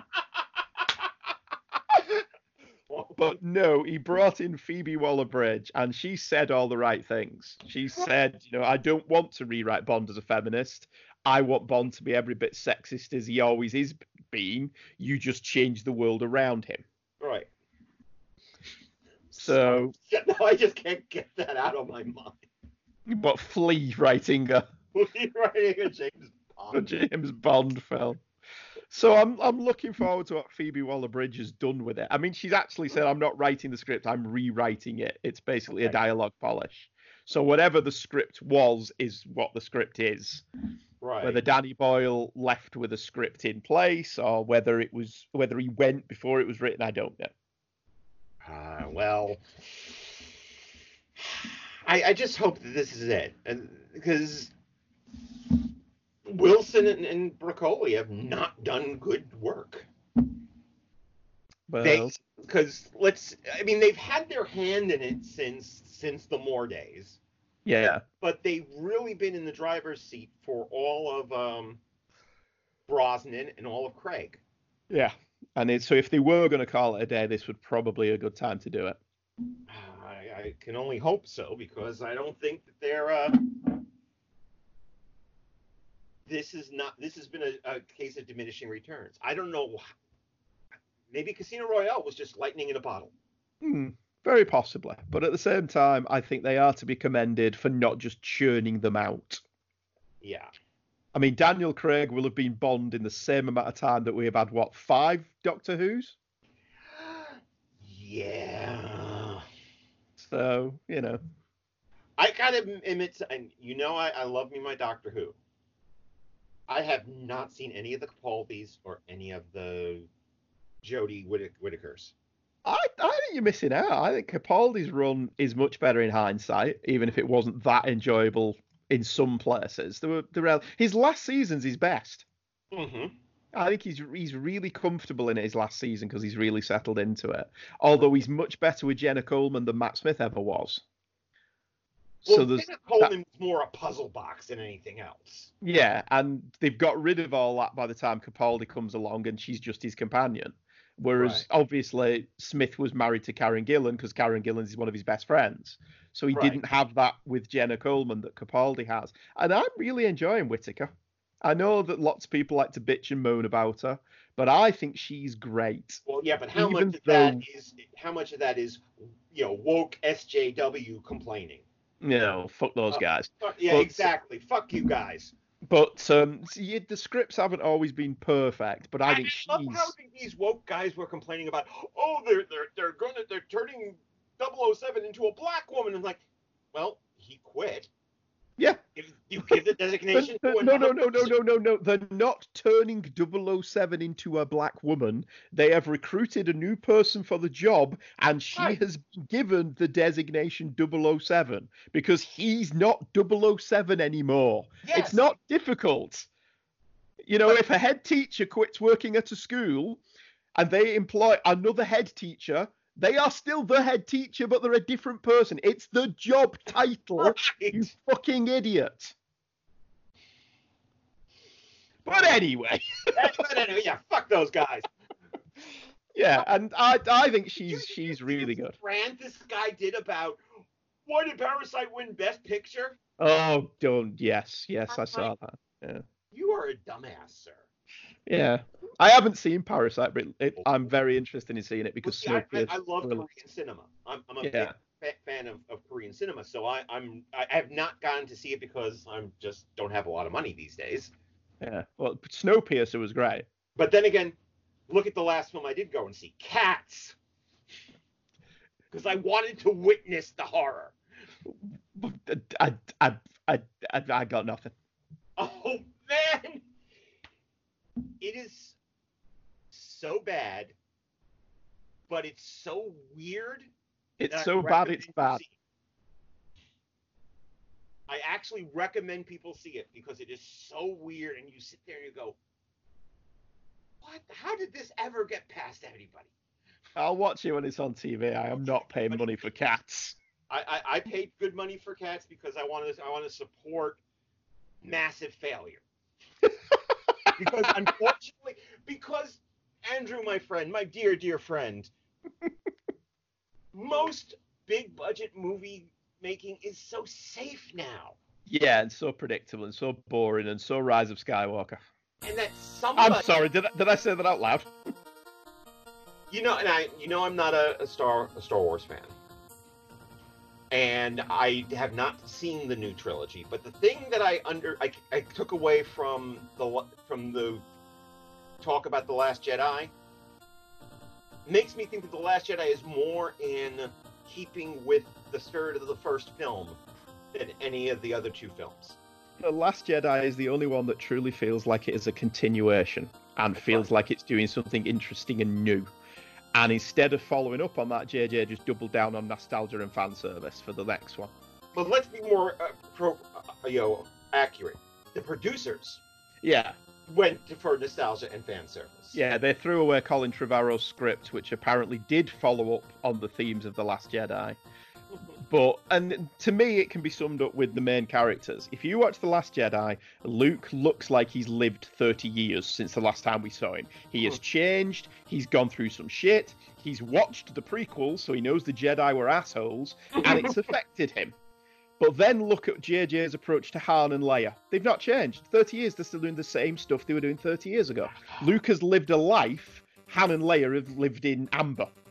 And that to me is everything wrong with the approach that JJ took and everything right in the approach Rian Johnson took. I- you I may like not like that- the development that he took Luke on, but at least Luke has lived a life in the 30 years we've not seen him. and I like the fact that he goes back to the original thesis of the first film, which is the the, the, the thesis of the of Star Wars. I'm not going to call that thing a New Hope. Sorry. Oh, good. I didn't queue up to see A New Hope. I queued No, up to no. see Star Wars. I have very vivid memories of my uncle took me to. There's this beautiful theater here in New York that no longer exists, called the RKO Keith's. It's in Flushing, Queens. Hmm. Uh, it's not that far from where I live right now, and it's an old. It was an old Art Deco theater. Uh, it closed down in the late '80s. Got bought up by some developers who wanted to turn it into a parking lot but they prevent they're prevented from doing so because um, the the building is declared a national landmark. So they just have let the thing rot. Even though That's a they- shame, isn't it? uh, George Clooney put together a consortium back in 2005, I want to say. George Clooney put together a consortium of uh, other celebrities to buy the, the theater and turn it into a revival house. It was turned down. They didn't want the money. They didn't want the money. They so this is, every time I pass, I, I'm on Northern Boulevard, I pass that thing. It hurts me. But anyway, I went to that theater, which is old Art Deco. They had a big like Starscape dome in the lobby, and the lobby was in, immense. So it was a perfect place to see that film. But anyway, But anyway, James Bond. yeah, no, but- but let me finish my point. The, All right, sorry. the message of Star Wars was here's this kid who's just anybody, and he's going on this great adventure. Isn't it hmm. cool? And the thing I liked about, from what I understand from about Johnson's film, is that he brings that back instead instead of like, no, yes, you're you're, you're secretly a Skywalker or you're secretly a Palpatine. He goes, Yeah. you're just a girl. You're just a girl who's strong with the Force. You can you can do anything you want to do. But Right. no, no, no. She's Palpatine's granddaughter. okay. Getting back to Bond. okay. So so who would you like to see take over from uh, from Wilson and, and Ed Aidan Turner. Okay. Oh, take over from those two. Oh, Aidan Yeah, Turner well, is Bond. I don't, I don't know. I'd, I'd want somebody who's going to shepherd it and look after it and not just churn out sequels every two years to make it the franchise and spin everything off from it. I wouldn't want risk of- Disney to own it. Yeah, at the risk of sounding like one of those anti woke people that we just made fun of, I, I would like it to remain in British hands. yeah. If, yeah. It kind of has to. because I think the Britishness of the Britishness is part of the identity of the Bond franchise. Yeah. Even though he essentially travels around a lot. Yeah. I mean, it's going to be interesting to see if he needs an EU passport now. oh gosh, that's true. Uh, but it, it's. I think it should be. I would love to see what a younger director, because I mean, most of these directors have been fairly old. yeah. I would love to see what a younger director does with it. Yeah, there, there are a lot of people. I mean, I know Christopher Nolan has said he'd love to do a Bond film, but I don't. I don't think he'd be that suited to it. Christopher Nolan takes things far too seriously. Christopher Nolan is more baroque than Yeah, it needs a lightness of touch. Does a Bond film? But on the other hand, I, I, I kind of shudder to think what an Edgar Wright Bond would look like. Oh, I don't know. I think that'd be really interesting. It would be entertaining, and I would Yeah. go and see it because, of course, Edgar Wright rules. Yeah, Edgar Wright's not made a bad film. I, I would agree with you on that. I would agree with you. Even the one that I think is, isn't that great is still watchable, and I've seen it multiple times. So, Hmm. um, but yeah, I would, lo- or you know, and but I think the thing would be for this new pu- producer it would be here. Here's the character and the world. What would you like to do with it? One See, maybe the- maybe they should audition people when they sell it. okay. That- Well, I, I have to think that it's not going to be a decision that is taken lightly because literally these two people, this has been their lives, their entire Yeah. lives. But there has to come a point where they've had enough of it. Yeah. Even George saw Lucasfilm. Mm-hmm. But uh, I I have to assume they're going to take it seriously, and I have to I'm just hoping that it, it's somebody that has the same sort. At least they loved what they were doing. They were doing it wrong, but they love doing it. but they love doing it, and they should find somebody who will love doing this as much. Because I, don't think Bond is ever going to die. Um, I don't think there's ever going to be a situation like with uh, Peter, like with uh, Peter O'Donnell, where he puts in his will, "I don't want anyone doing a movie."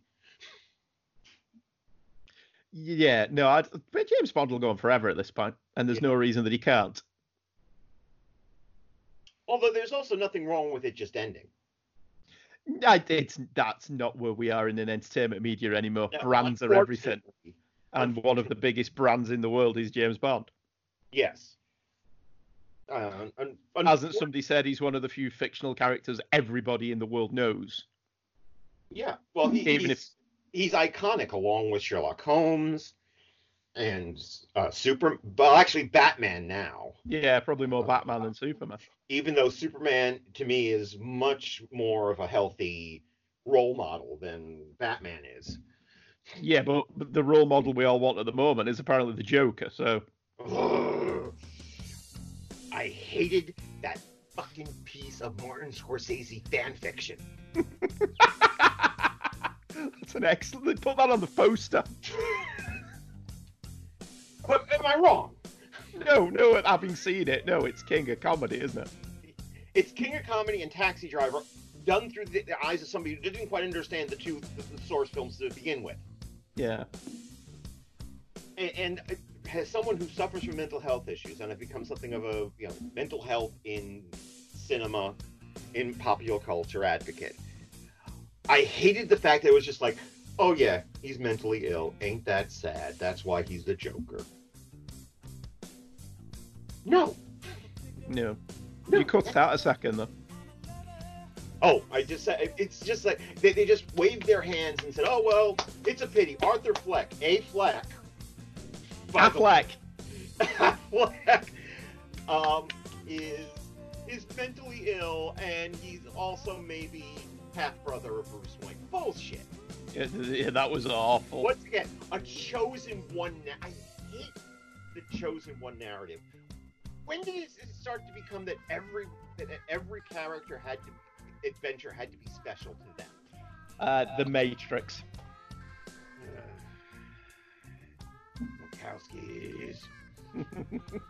but it's not their fault.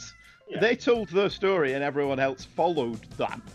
That's not on them, that's on everyone who follows them. That's Yeah. on like everyone who thinks that Batman is what Frank Miller wrote. That's not Frank Miller's fault, not really. Or everyone who thinks that Daredevil is just what Frank Miller wrote. Yeah, just what Frank Miller did. That's not Frank Miller's fault. Frank Miller did what he did. He doesn't make everyone do it the way he did it. Well, you know, my, my feeling is always that a piece of art is objective. Yeah. How it becomes what it is is ha- it is dependent upon how the person or persons viewing it interpret it. Hmm. Which is why, for example, we have this film by Brian De Palma where he says, "Wow, drug gangs are bad, people." That is actually looked upon as a, uh, a an aspirational figure. Yeah. And that's, you know, that's not good. Or, or, or that film that uh, uh, David Fincher made, where he said, "Boy, this guy was seriously fucked up in the head, wasn't he?" And everybody else, and all the bro dogs. No, you've got to end. yeah, Oh. Right. You you keep going away now. okay, okay, Are okay. you still there? All right, you're back. here. I'm still here. Right. Yes. I'm sorry. you I was keep going away. I was still ranting about That's, uh, that's perfectly okay. But I've got to go at one. that David Fincher movie about how there's this guy and he's really mentally ill was misinterpreted as it's cool to hit each other. Yeah. the misunderstanding of Fight Club. Oh gosh. And, and the Joker is going to be one of those films. Yeah.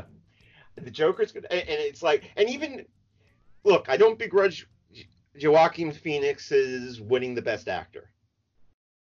If it won anything other than Best Actor and Best Score, I would have rioted. Yeah, because he's good in it. Yeah, I actually quite good, liked him in it. I think he's great. Doing, in the Joker, he's basically doing uh, "You Were Never Really Here," only in a funny outfit. Yeah. okay. Okay, Well, I've got to go in 15 minutes. Okay, so let's wrap this up. Um, Okay. Yeah. So you're looking forward to it. I'm not. So, Yeah, I'm, I'm, I can still go back and watch any of these for I'd thoroughly enjoy them, even Quantum of Solace. uh, yeah, it, it, it was rough. Um, but you what you is still. Uh, it's still awesome. yes, I still I can understand why there are people who say Craig is the best Bond, but then and he had one of the best films right out of the gate. Yeah. So, um, Well, so Yeah. did Pierce Brosnan, but it all went downhill for Pierce Brosnan. oh god, oh. Craig has like- Craig has been much more of a peaks and troughs kind of thing. Yeah. Oh God, no. Th- Tomorrow Never Dies. And once again, you get Jonathan Pryce to be your villain. And how do you fuck that up? Uh, by killing him off before the henchman. oh God. Oh, and let's not forget you get, you know, one of the greatest Asian martial arts action stars of your of the age to play your to play your female lead. Mm. And you waste that too. Yeah. Such a shame. It was such a sh- yeah. And uh, like I said, World is not enough. I respect, even though I recognize it's not a very good film. And um, Die Another I- Day is great for its first hour. Dying of the Day is poo.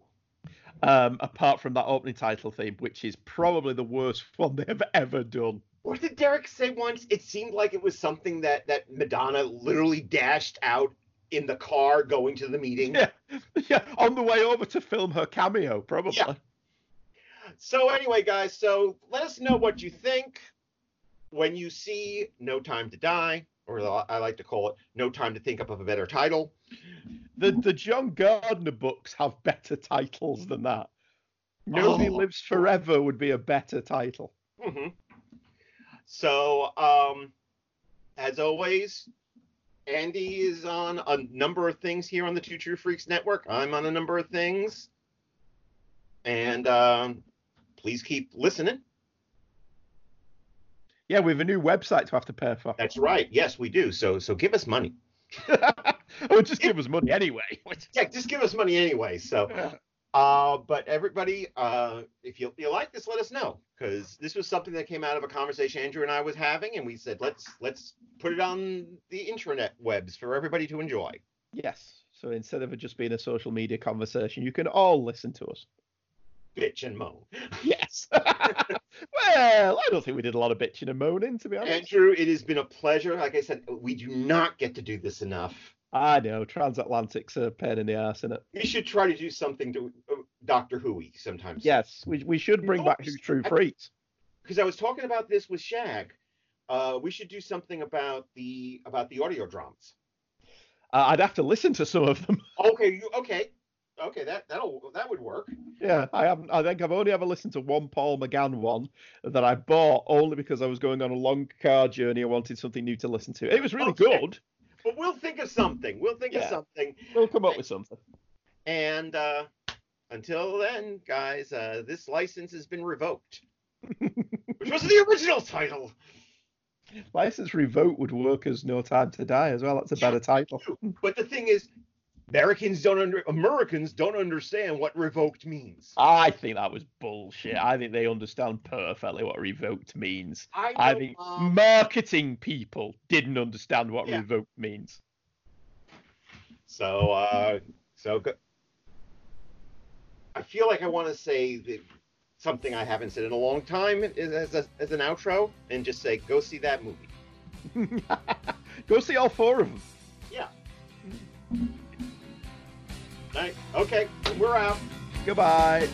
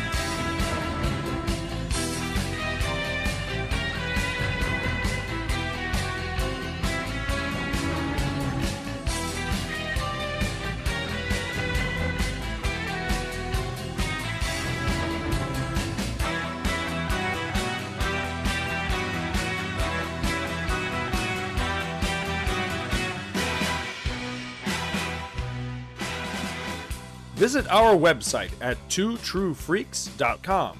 Two True Freaks is always spelled T W O T R U E F R E A K S.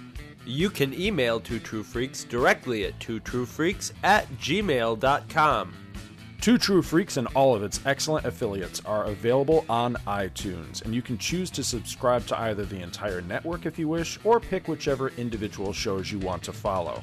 We have so many shows to choose from, there's just bound to be one that appeals to your particular fandom.